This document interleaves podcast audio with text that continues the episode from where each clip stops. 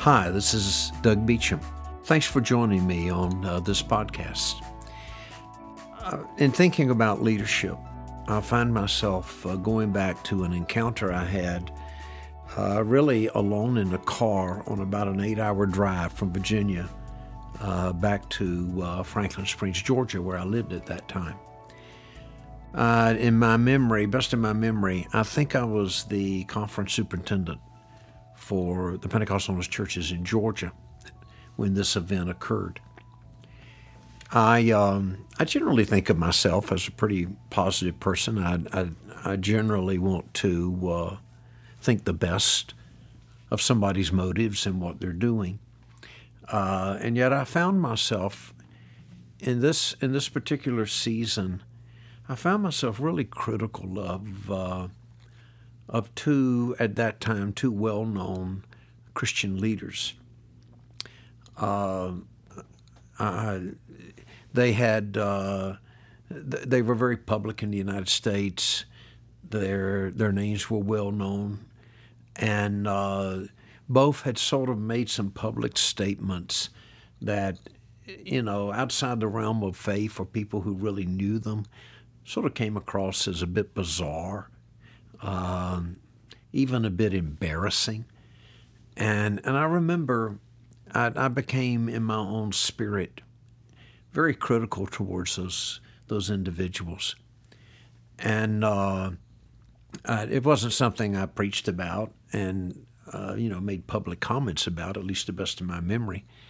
But I just remember thinking, you know, what's wrong with these people, kind of thing. And I had gone to um, to to the facilities where one of these individuals uh, had had built this phenomenal uh, facility and uh, I stayed there. It was very nice, and it was done first class. Uh, it was not cheap. Uh, it was not cheaply done. It, it, was done very well. And when the meeting ended, where where I attended on, on that facility, I started driving back home, and I found myself uh, thinking about this particular person, and and the other person came to my mind, and and that sort of uh, cynical, uh, sort of negative kind of attitude I'd had began to began to manifest itself in my thinking. And I was I was by myself in the car, and it, as I was driving down the interstate with those thoughts back in my head, it was all of a sudden like like the only way I know how to put it, and this probably sounds as bizarre as anything else, to be honest with you. It was so like like Jesus got in the car with me and and and and essentially said, "Stop it. Why are you talking bad about these people? Why are you thinking this about these people?" It's like the Lord said to me, "They're my servants."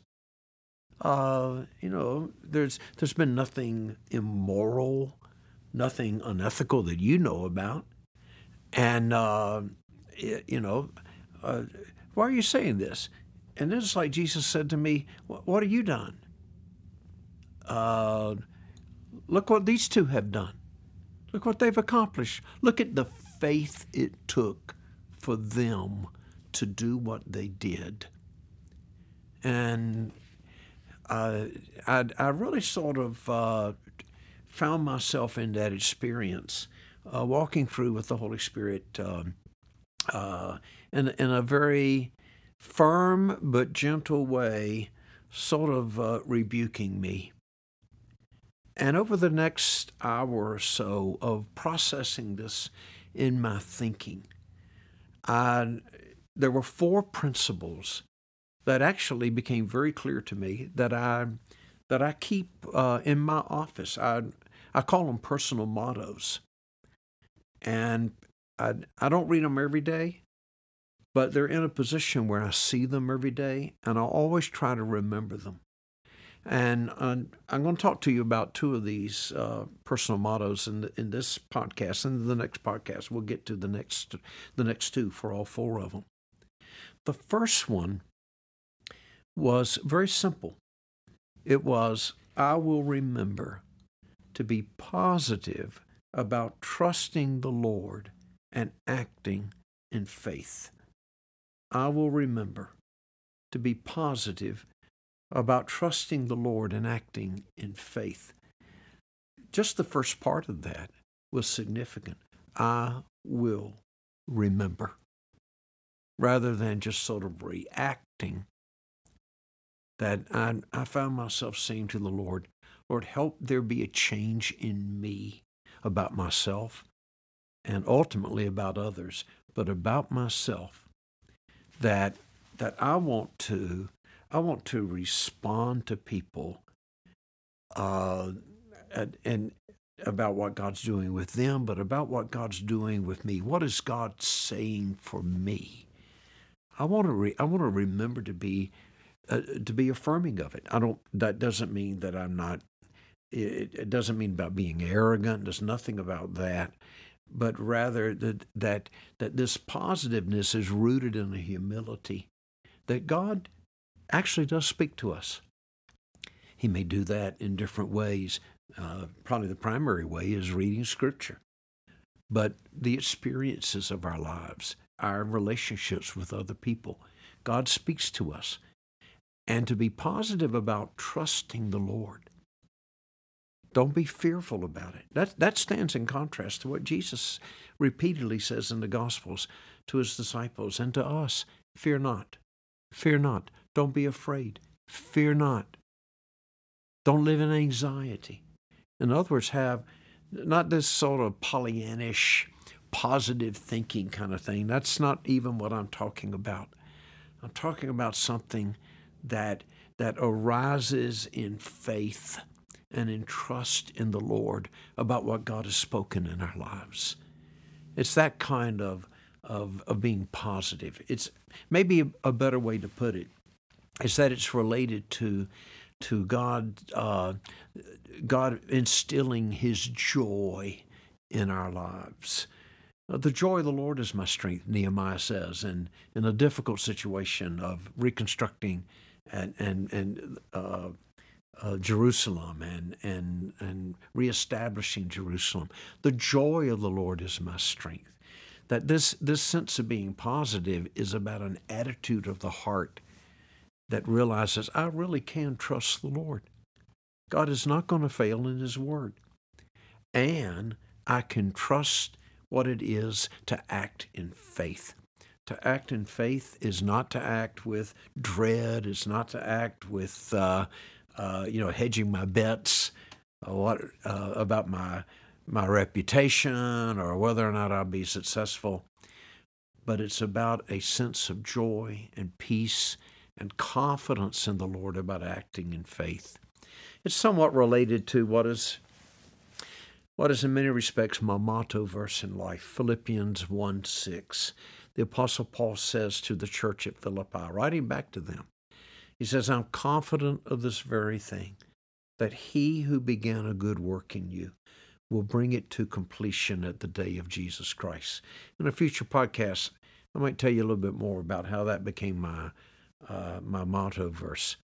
But it's that attitude, that kind of confidence, that's behind that first that first sense in these personal mottos. The second personal motto is this: I will not speak ill of or against another Christian who's striving to obey the Lord's call in his or her life.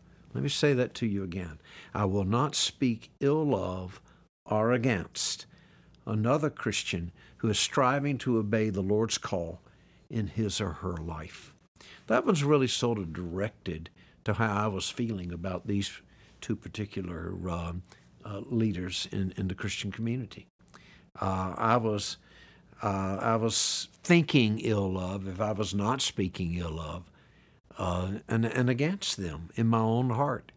And and I, I somebody may be listening to this who said I remember a couple of decades ago you actually said that, but I, I probably did. And here on that drive, the Holy Spirit spoke to me the second motto, and it's had a big impact on on how I try to remember to approach other people other followers of Jesus who are going out to do what God's called them to do. Now, this is a different thing from somebody who's immoral, somebody who's unethical, somebody's doing things that are illegal. You know, that, that that's a different story. That's not what I'm talking about. I'm talking about somebody who might be doing something I don't quite understand, I don't quite grasp it all. But instead of my initial reaction being criticism, speaking against them, speaking ill of them, I'm asking God to help me to speak affirmingly of them, to to to have something in my heart that approaches them that says, if God is at work in your life, I pray for the most success you can ever have with what God's doing in your life. I'm not sitting here waiting for you to fail. I'm sitting here cheering you in my prayers and that, that, that you'll be fruitful. You'll bear much fruit for what Jesus has for you. Well, I'm going to close with these two right now. The next podcast, I'll take the next two. But I, I, these personal mottos remain for me. And I pray that God will use them to maybe speak to you in some way, some word of encouragement that you need in your own life. Thanks for listening. God bless.